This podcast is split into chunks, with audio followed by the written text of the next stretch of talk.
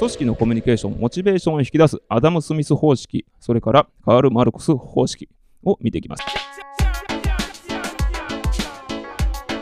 大層なタイトルつけましたけれども、組織の中でモチベーションを引き出していき、社員のクリエイティビティや創造性、イノベーティブな思考をコミュニケーションの中で引き出すにはどうすればよいのでしょうか。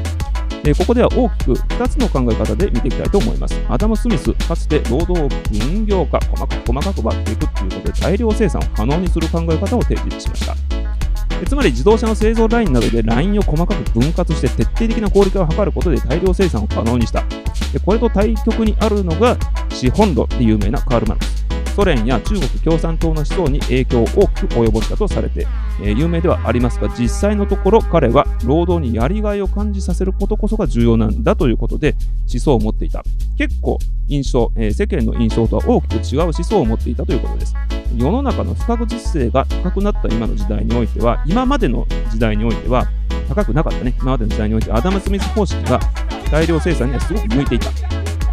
かもしれないが、その結果としてイノベーションが起こるということは、どんどんどんどん加速してきて、で、どんどん不確実性が増してきた。で、もはや後戻りができないぐらいに、速いスピードで世の中がどんどん変化していってる世の中の中では、逆に個人のやりがいや情熱などが大きな価値を持つという時代に、もうすでに変換していってるっていうことが言えるでしょう。早い段階で組織の在り方に対する考え方を